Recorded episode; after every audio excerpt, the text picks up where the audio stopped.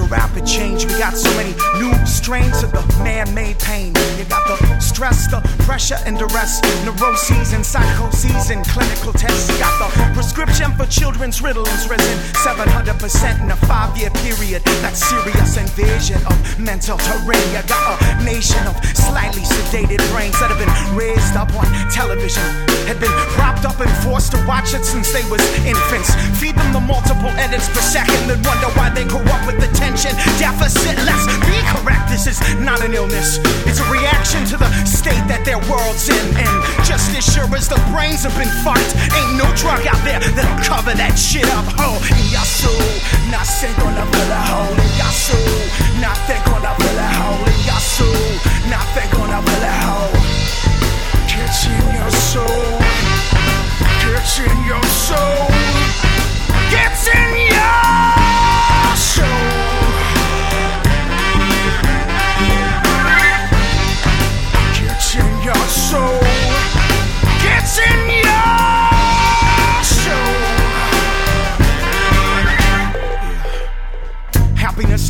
In a tablet. We got all the pills and caplets that'll keep you from snapping and from flipping. When the stress gets to you, fucks with you. Got the symptoms, they got a prescription. These pharmaceuticals that will cure the blues of the suburban self-division, living businessmen and women. Pills that'll fill in the holes in the souls of millions. When just living's got you wired. Yeah, overstimuli so much in your ears and in your eyes that you're prescribed. It's designed to smooth the edges and get you off the legend. Back in your yard, trimming the hedges. Yeah, what an